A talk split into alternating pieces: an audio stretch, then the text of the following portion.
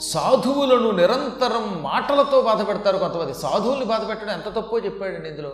అసలు సాధువులంటేనే అన్నీ విడిచిపెట్టిన మహాత్ములు వాళ్ళు సుఖదుఖాలకి ద్వంద్వాతీతులు వాళ్ళు సుఖదుఖాలకు అతీతులు వాళ్ళు. అటువంటి పుణ్యాత్ముల్ని తిట్టకూడదు కదా.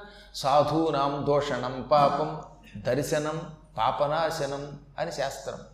అసలు సాధువులను దర్శిస్తే పాపాలు తొలగుతాయి దూషిస్తే మహాపాపం.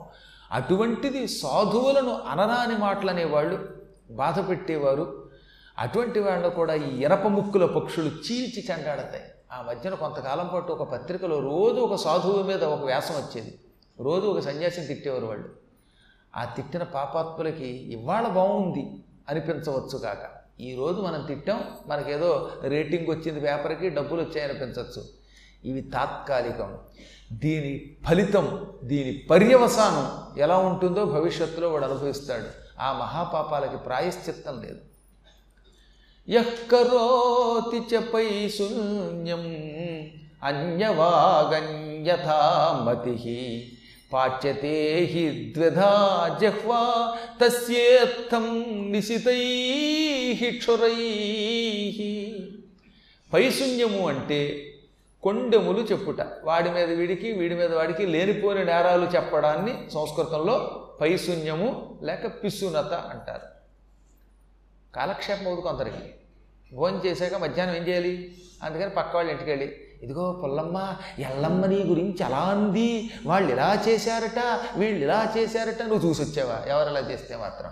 ఎవరు ఎలా చేసినా అవి మనకు అనవసరం. అసలు ఇతరుల పాపం నోటితో తడవడమే తప్పు. ఆదరిద్రం మనకు అంటుకుంటుంది ఆ పాపం. అటువంటిది వాళ్ళ మీద వీళ్ళ మీద లేనిపోని నేరాలు చెప్పి జుట్టు జుట్టు ముడిపెట్టి తగాదా పెట్టడం ఉందే అది భయంకరం. పిసునత యద్యస్తి కిం పాతకై అంటాడు భర్తృహరి సుభాషితాలలో. నాయనా నేనేం పాపం చేయలేదు అని ఒక ఆయన అన్నట్ట. ఏం పాపం చేయలేదా? ఇతరుల మీద నేరాలు చెప్పావుగా కొండాలు? ఇంకా కొండెములు చెప్పడం అనే ఒక దోషం ఉంటే ఇంక వేరే పాపములతో పని లేదు. ఎంతకంటే గొప్ప పాపం లేదు. అన్ని పాపాల్లోకి గొప్ప పాపం. పర దోషాన్ని ఎత్తడం. పరదోష కథ విముఖులై ఉండాలి మనం. అలాంటి దుర్మార్గులు తర్వాత అన్యవాక్ అన్యథామతి అంటే మాట ఒకటి చేసే పని ఒకటి. పైకి ఒకటి లోపల ఒకటి. పైకి ఎన్నో కబుర్లు చెప్తాడనమాట మనం మంచిగా ఉందాం. కొండేలు చెప్పొద్దు దానాలు చేద్దామంటాడు లోపల మాత్రం వీడు కొండేలే చెబుతాడు దానం చేయడు అన్నీ మోసాలే. చక్కగా మంచి విభూతి పెట్టి నామం పెట్టి అందంగా కనబడినంత మాత్రం చేత పిల్లి పిల్లే కదా. రుద్రాక్ష పిల్లి అని ఒక సామెత్వం తెలుసుగా మీకు? సమాసం తప్పైనది. ఓ పిల్లి ఉందిట. చాలా కాలం పాటు ఓ మహాపాపాలు చేసింది. పిల్లి అంటే ఎన్ని ఎలకల్ని తింటుందో ఎన్ని చిలకల్ని తిందో అర్థం పర్థం లేదు కదా దానికి. ఆ పిల్లి ఒకసారి ఏం చేసింది? మిలి కహీసే కోయి మాల. ఎక్కడి నుంచో ఒక జపమాల తీసుకుంది. అది రుద్రాక్షమాల. లేక రూసే కంఠమేడాల. ఆ తర్వాత తీసుకుని మెళ్ళలో వేసుకుందిట. ఔర్రు బదన్నపరు రాక్కులగా కరు బిల్లి చెలి ప్రయాగ నహాని. ఒళ్ళంతా బూడిద పూసుకుంది. చక్కగా చేతిలో జపమాల మెళ్ళలో రుద్రాక్షమాల వేసుకుంది. ఆ తర్వాత ఏం చేసిందిట? నేను సన్యాసం పుచ్చుకున్నాను. రుద్రాక్షలు వేసుకున్నాను బూడిద పూసుకున్నాను. పద్మాకర్ గారు బూడిద పూసుకుంటే మంచిదన్నారు రుద్రాక్షలు మంచిదన్నారు. నేను మారిపోయాను పూర్తిగాను. నలభై రోజులు మార్కండేయ పురాణం వినడాను నేను మర్చిపోయాను. పదో రోజు వచ్చినటువంటి ఆ వెనకాతలు కనబడే పటంలో మార్కండేయుని చూడగానే నాకు బుద్ధి వచ్చింది అందువల్ల నేను ప్రయాగలో స్నానం చేసి తపస్సు చేసుకోవడానికి పోతున్నాను తరించడానికి పోతున్నాను ప్రయాగ పోతున్నాను అందుట. ఆ తర్వాత ఏం చేసింది? పోని ప్రయాగ పోయేది ఒంటరిగా పోతుందా? పోలా. ప్రయాగలోత్సానమునకు వెళ్ళే ఈ పిల్లి చూహోన్సేబోలి ఎలకల దగ్గరికి వెళ్ళి ఆ కన్నంలో ఉన్న ఎలకల్ని పిలిచింది. ఎలకల్లారా అనగానే అవి పలకలేదట.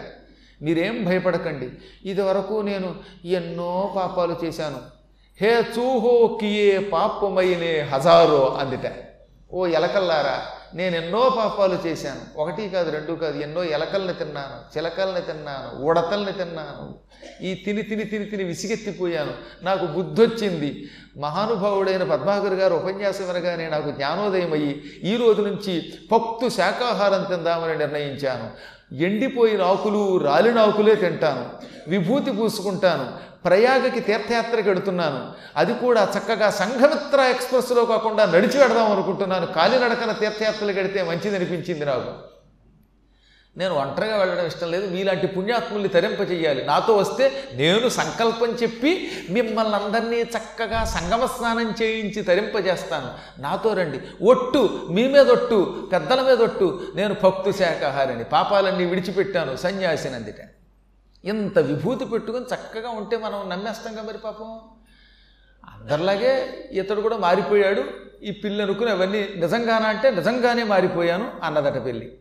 అయితే మేము కూడా నీతో యాత్రకు వస్తాం మాకు సంకల్ప స్నానం చేయించు అనగానే పిల్లిగారు హరే రామ హరే కృష్ణ హరే కృష్ణ హరే హరే నమశివాయ నమశివాయ అనుకుంటూ చెక్క భజన చేసుకుంటూ బయలుదేరింది. పిల్లిగారు లేచి అలా రెండు కాళ్ళ మీద నడిచి పెడుతూ ఉంటే ఆహాహా ఆ పిల్లి సొగసు చూడడానికి రెండు కళ్ళు సరిపోవట్లేదట.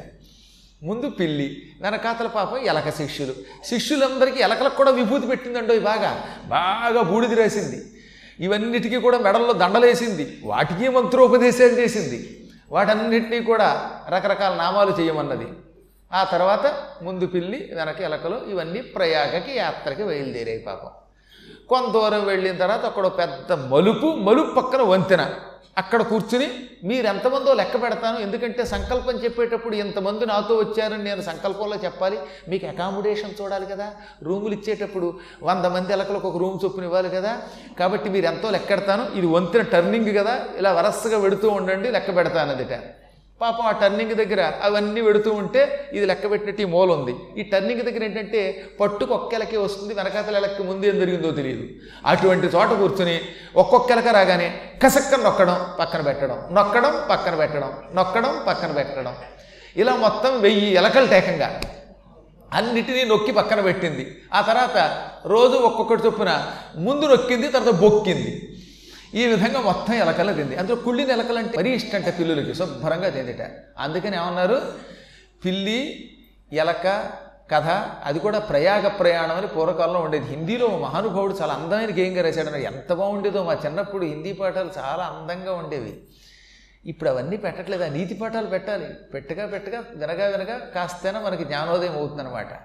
కాబట్టి ఒక్కొక్కళ్ళు ఏం చేస్తారనమాట వేషం ఒక రకంగా ఉంటుంది. మాట చూస్తే బాగుంటుంది. చేసేది మాత్రం లోపలన్నీ పనికి మారిన పనులు.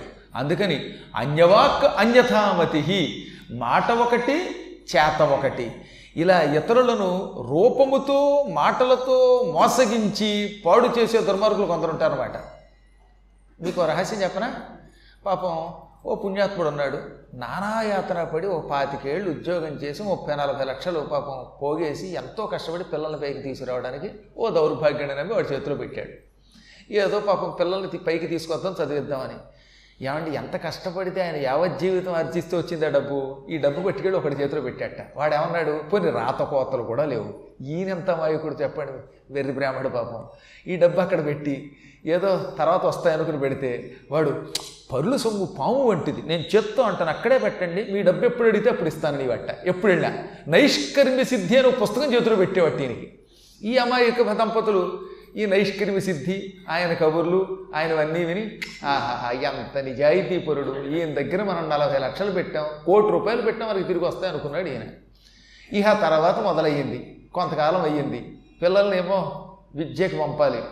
పిల్లల్నేమో హైలీ ఎడ్యుకేట్ చే చేయాలి ఏ అమెరికాకో చదువుకు పంపాలని ఈయనకి అనిపించింది. అమెరికా వెళ్ళడం అంటే మాటల అమెరికా పంపుతున్నానండి పది లక్షలు కావాలంటే ఇస్తానండి ఎక్కడికి పోతానండి ఏదో ఒక జన్మలో ఇస్తానంటాడు ఆయన.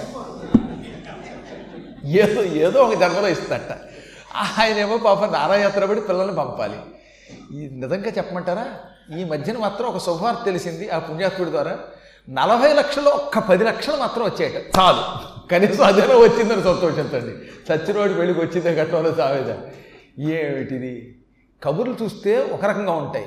మహాత్ముళ్ళ కబుర్లు పెట్టడం ఓరి బాబో ఎందుకు చెప్తున్నానంటే మనకి పురాణాల్లో ముందే చెప్పారు.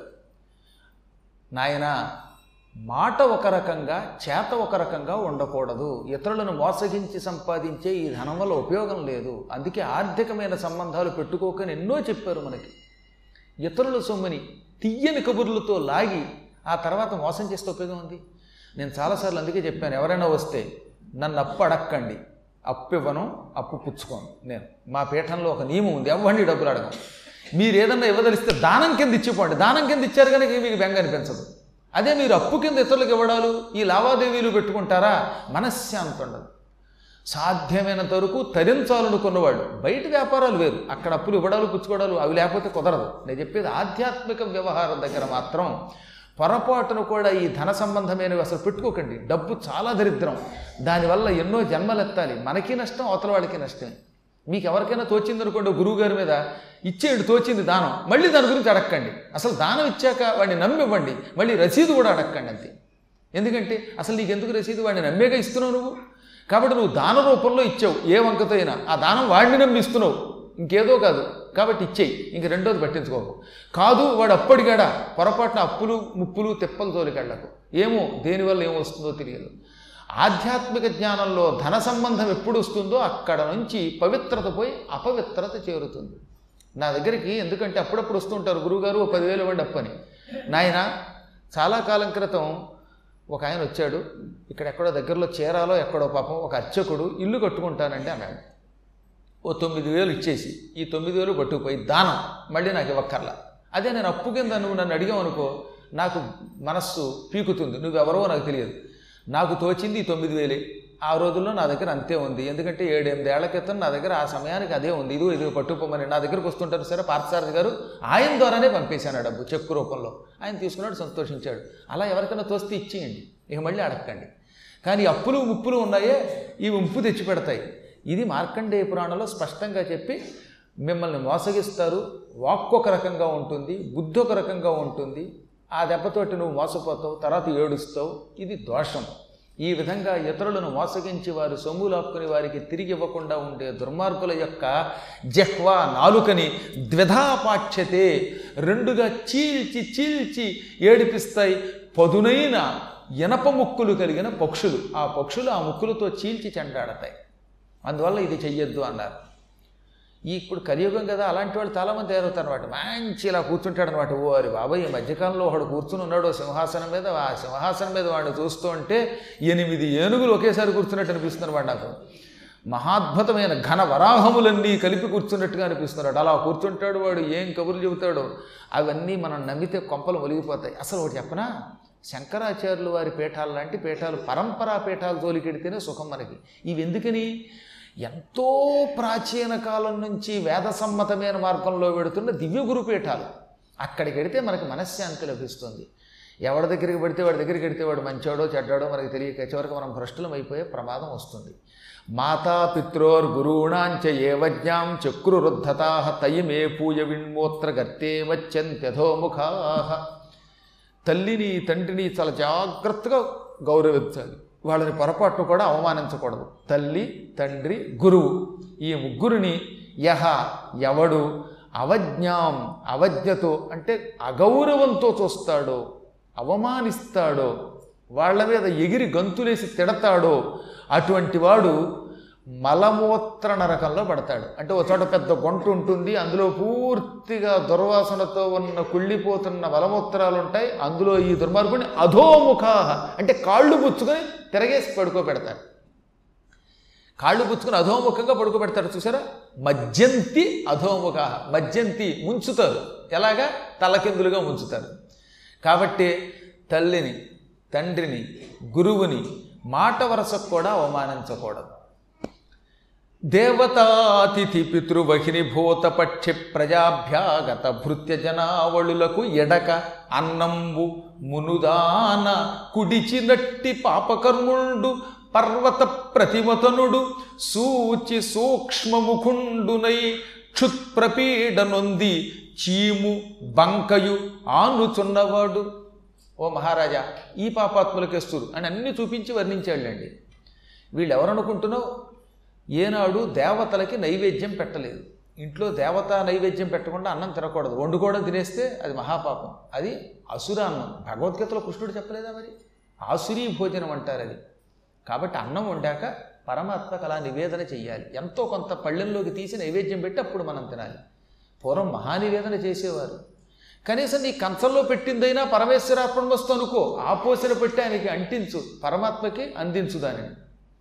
అలా దేవతలకి నైవేద్యం పెట్టకుండా ఇంటికి ఎవరైనా అతిథి వస్తే వాడికి పెట్టకుండా పితృ దేవతలకు అన్నం పెట్టకుండా తల్లికి తండ్రికి అన్నం పెట్టకుండా అగ్నిహోత్రుడికి నమస్కరించకుండా లేదా కనీసం దీపారాధనైనా చెయ్యకుండా అన్నం తిన్న దుర్మార్గులు ఏనాడు పంచభూతాలకి నమస్కారం చెయ్యకుండా అన్నం తిన్న దుర్మార్గులు అప్పుడప్పుడైనా పక్షులకి వాటికి ఇంత అన్నం పెట్టాలి ఇంట్లో కాకులకి వాటికి ఇంత అన్నం ముద్దలు పెడతారు కొంతమంది. అలా పక్షులకు ఆహారం పెట్టకుండా తినేవాళ్ళు అభ్యాగతులకు అన్నం పెట్టకుండా తినే పాపాత్ములు తమ దగ్గర పని చేసేవారికి అన్నం పెట్టకుండా తాము తిని వాళ్ళ విషయం పట్టించుకోకుండా ఉండే యజమానులు ఇటువంటి వాళ్ళు ఉన్నారే పర్వతంతో సమానమైన పాపములు తనని పట్టి పీడిస్తుండగా అంటే వాడు భూలోకంలో చేసిన పాపాలు ఎంతైనా ఓ పర్వతాలై వెంటబడతాయి.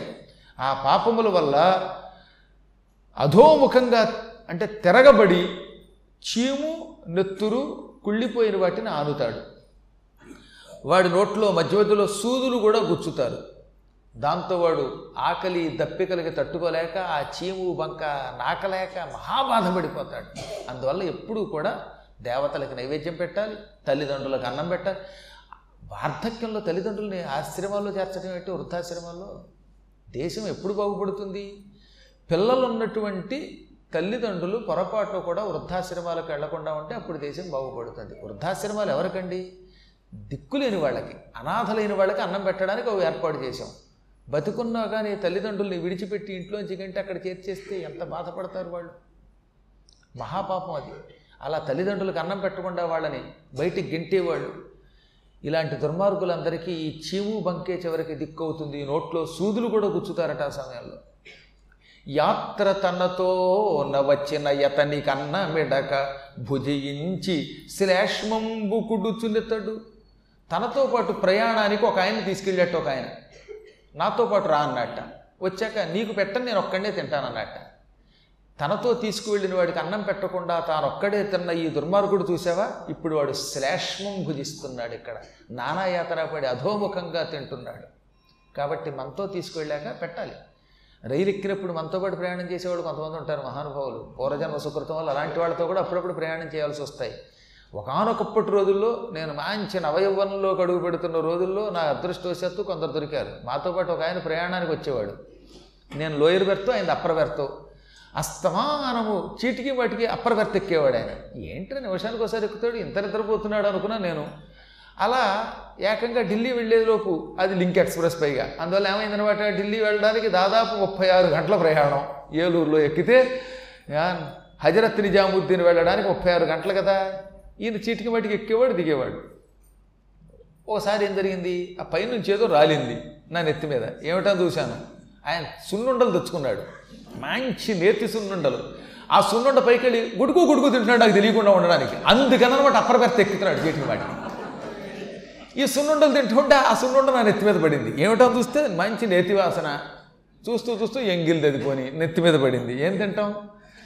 అందువల్ల చిన్నప్పుడు చూశాను. ఆ తర్వాత ఈ సున్నుండ తీసి పొడుము పక్కన అట్టే పెట్టా. కాసేపు నాకు ఇంతంత జంతికి ముక్కలు. గొంతికి దాకా జంతికి తినడం ఆ ముక్కలు నెత్తి మీద పడ్డం. ఇలా ఒక్కొక్కటి ఒక్కొక్కటి ఆయనతో పాటు పట్టుకెళ్ళాడు. ఇవన్నీ పావు గంటకోసారి పైకి ఎక్కడం తినడం అరగంటకోసారి పైకి ఎక్కడం తినడం. ఈ ముక్కలన్నీ పోగేసి ఇవన్నీ నా ఎదురుగుండా కూడా తిన్నా ఏమనుకోను. పైకి ఎడితేనే అసలు బాధల్లా. కాబట్టి హాయిగా తినవయ్యా బాబు నిమిషానికి ఒకసారి పైకి ఎక్క కిందకి దిగా అంటే పాపం తెల్లబోయాడు. చూసేసావా? అన్నాడు. మరి ఆ మాత్రం చూడకుండా ఉంటామా? నేనేమన్నా రిటైర్ అయ్యానా? ఇలా తనతో యాత్రకు వచ్చిన వాడిని యాత్ర తనతోన వచ్చిన యతనికి అన్నమిడక భుజించి శ్లేష్మంబు గుడుచునితడు. ఈ విధంగా తనతో వచ్చిన వాడికి ఏం పెట్టకుండా తను ఒక్కడే తినకూడదు. అందుకే మీతో పాటు ఎవరన్నా తెచ్చుకున్నప్పుడు చక్క కాస్త అడగండి తప్పేముంది పక్కవాడిని ఏమండి కాస్త తింటారా అని అడగండి. నన్ను అడిగితే నేను ఎలాగో తిన్నాం. ఏమండి మేము ఆవకాయ తెచ్చుకున్నాం వేసుకుంటారా? దెబ్బకాయ తెచ్చుకున్నాం దెబ్బకాయ తెచ్చుకున్నాం అని అడిగితే నేను ఎలాగో తిన్నా కదా. పోనీ పాప తినేవాడికి పెట్టండి ఇంత. అడిగి తిననంటే అది వేరే విషయం. పక్కవాడికి కూడా ఎంతో కొంత పెట్టడం ఒక పుణ్య కార్యక్రమం అది. గోబ్రాహ్మణాగ్నయ స్పృష్ట యై ఉచ్ఛిష్టై నరేశ్వర తేషామేతేగ్నికుండేషు ప్రజ్వలస్త ఆహితాకరా అంటే ఏమిటనమాట వరుసగా? గోవుల్ని బ్రాహ్మణుల్ని అగ్నుల్ని ఎంగిలితో చూడకూడదు. అన్నం తింటున్నావు లేక కాఫీ తాగుతున్నావు లేక ఏదో పండు తింటున్నావు ప్రసాదం తింటున్నావు ఆ తింటున్నప్పుడు నోరు ఎంగిలి అవుతుంది అప్పుడు ఆ నోటితోటి గోవుని చూడకూడదు. ఎదురుగుండా గోశాల ఉంది అక్కడికి వెళ్ళి పండు తినడం ఎందుకు? అప్పుడు పండు తింటున్నప్పుడు నోరు ఎంగిలి అవుతుంది ఆ ఎంగిలి నోరుతో గోవుల్ని చూసిన దుర్మార్గుడు పరమపాపి. విప్రుణ్ణి చూస్తే మహాపాపి. అగ్నిని చూస్తే మహాపాపి. అందుకే ప్రసాదం తినేటప్పుడు ఎక్కడో చోట కూర్చుని తినండి. ఎందుకన్నారంటే తిన్నప్పుడు అప్పుడు వాడు ఎవరినైనా చూసినా దోషం రాదట. ఏ మండపంలోనో దూరంగా కూర్చొని తింటే దోషం రాదు. అలా కాకుండా నిలబడి దగ్గరికి వెళ్ళి తింటే ఆ నిలబడి తిన్నవాడి నోరు ఎంగిలి నోరుతో సమానం. ఆ ఎంగిలి నోరుతో గోవుని విప్రుణ్ణి అగ్నిని చూసిన స్పృష్ట అంటే తాకిన అటువంటి దుర్మార్గులని కళ్ళల్లో నిప్పులు పోసి ఎరా నిప్పులు పోసి ఏడిపిస్తావురా అంటారట. ఎందుకని? నీ కళ్ళతో చూసావు కనుక వాటిని ఎంగిల్ నోటితో చూసావు కనుక అందువల్ల ఎర్రగా నిప్పులు కాల్చి కళ్ళల్లో పోసి కాల్చి ఏడిపిస్తారు. నోట్లో కూడా నిప్పులు పోస్తారు. అందువల్ల ఎట్టి పరిస్థితుల్లో కూడా ఎంగిలి నోటుతో గోవుని చూడకండి. ఎంగిలి నోటితో గురువుని చూడకండి. విప్రుణ్ణి చూడకండి. అగ్నిహోత్రం దగ్గరికి వెళ్ళకండి. అగ్నిహోత్రం దగ్గరికి వెళ్ళడం అంటే ఏంటనమాట యజ్ఞం జరుగుతుంది చోట. ప్రసాదం తింటూ పులిహార నోట్లో వేసుకుని ఆ ఎంగిలి నోటితో చూడకూడదన్నమాట. దగ్గరికి వెళ్ళకూడదు. మీకు ఏదన్నా ప్రసాదం తిన్న వెంటనే నోరు పుక్కిలించి ఉమ్మి అప్పుడు అక్కడికి వెడితే దోషం రాదు. కాబట్టి ఏదన్నా తింటూ ఆ తింటున్న నోటితో ఇలా గోవుల దగ్గరకి అగ్ని దగ్గరకి విప్రుల దగ్గరికి వెళ్ళరాదు. వెడితే ఈ నిప్పులు కళ్ళల్లో పోసి శిక్షిస్తారు యమకంకరులు. సూర్యుణ్ణి చంద్రుణ్ణి నక్షత్రాలని ఎంగిలి నోటితో పొరపాటును కూడా చూడరాదు. వాళ్ళ కళ్ళల్లో కూడా నిప్పులు పోస్తారు. అందుకే అన్నం తింటూ బయటకు వచ్చి ఓహో చంద్ర అనకండి. సూర్య అనకండి. నక్షత్రాలను చూడకూడదు. అది దోషమే. కాలితో తల్లిని కాని తండ్రిని కాని గురువుని కాని తన్నాడా? తప్తాంగార నరకం వస్తుంది. పొరపాటు కూడా కాలితో తన్నకూడదు. కోపం వచ్చి ఒక్కొక్కప్పుడు తన్నిన వాళ్ళు ఉన్నారు. లేకపోవడం ఏంటండి బాబు నేను చూడలేదా? తల్లిని కాలితో తన్నిన దుర్మార్గుడు ఒకడి యొక్క వీడియో వాట్సాప్లో నాకు పంపారు ఒకడు ఎవరు. ఫేస్బుక్లోనో వాట్సాప్లోనో పంపారు. చూడండి ఈ దుర్మార్గుడు కాలితో తల్లిని కొట్టేస్తున్నాడు తండుతున్నాడు చూడండి అని. ఎంత జుగుప్స్ అనిపించిందో ఎంత భయం అనిపించిందో తల్లికి తండ్రికి నమస్కారం చేయాల్సింది పోయి కాలితో వాళ్ళని తన్నడం ఏమిటి కొట్టడం ఏమిటి చంపడం ఏమిటి ఈ దరిద్రపు డబ్బు కోసమా ఈ డబ్బు ఎంతకాలం ఉంటుంది? అలా తల్లిదండ్రుల్ని కొట్టేవాడు తన్నేవాడు ముఖ్యంగా గురుదేవుణ్ణి. గురువుని కాలుతో తనతారు ఎవరైనా? అలాంటి దుర్మార్గులు తప్తాంగారం అని ఒక నరకంలో కడతారు. అంగారము అంటే నిప్పు. తప్తాంగారం కణకణలాడుతున్న నిప్పులు. ఓ చోట పెద్ద కొండం ఉంది. ఆ కొండ నిండా నిప్పులే. ఆ నిప్పులు చింత నిప్పుల్లో కణకణలాడుతున్న ఎర్రగా ఉంటాయి. ఆ నిప్పుల్లో వేసి వీడిని మొక్కజొన్న పొత్తులు కాల్చినట్టు కాల్చేస్తారు. పాయసం అసలు ఎంత వర్ణన కూడా అండం ఎక్కడ? జొన్నలతో పోల్చారు. మొక్కజొన్న పొత్తులు కాల్చడం అనేది బహుశా ఆ విపశ్చిత్ కాలంలో కూడా ఉందన్నమాట. లేకపోతే ఆ ప్రత్యేకమైన ఉదాహరణ ఎందుకు ఇచ్చాడు? నన్ను చాలా ఆశ్చర్యపోయాను అనమాట వీటున్నాయే. ఈ ఎవలు ఇలాంటి ధాన్యాలు ఆ రోజుల్లో ఉండేవి జొన్నలు ఇవన్నీ కూడా. అంటే ఆ రోజుల్లో కూడా జొన్న పొత్తులు నిప్పుల మీద కాల్చేవారు అన్నమాట అందుకని ఏమన్నాడు యమకింకరులు ఏ విధంగా అయితే జొన్న పొత్తులు నిప్పుల మీద కాల్చబడతాయో అలా ఈ పాపాత్తులు కాల్చబడతారని వర్ణించారు. దీనికి ఉపమాలంకారం అని పేరు.